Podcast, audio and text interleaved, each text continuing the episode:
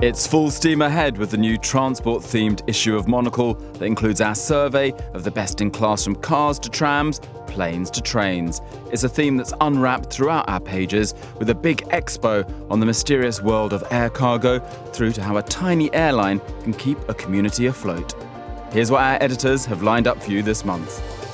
In the affairs section, we take to the subsidised skies in Montana, Queensland, and Wales to find out why small airlines need big backing.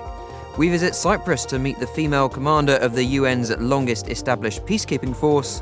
And we're in the Armenian capital, Yerevan, to discover how the isolated former Soviet state is striking out on a new path.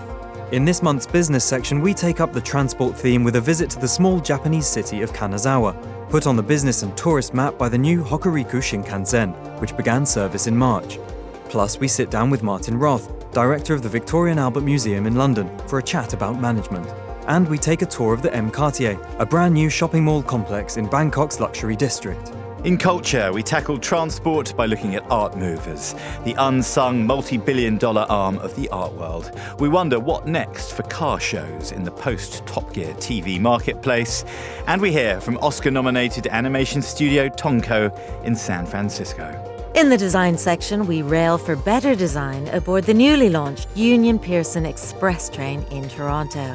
We also report on a Hellenic revival in the fashion industry and survey the sunnier offerings from the world of outdoor furniture.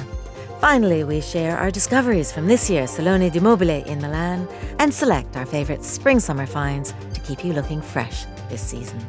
In the edit section, we make ourselves at home in Juarez for this month's property prospectus, meet a perky coffee machine maker in Tuscany, and break bread in Bondi with a few healthy recipes from chef Guy Turland.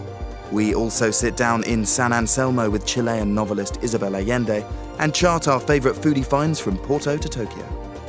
The June issue of Monocle is on newsstands now, or get yourself a subscription. Visit monocle.com to sign up now.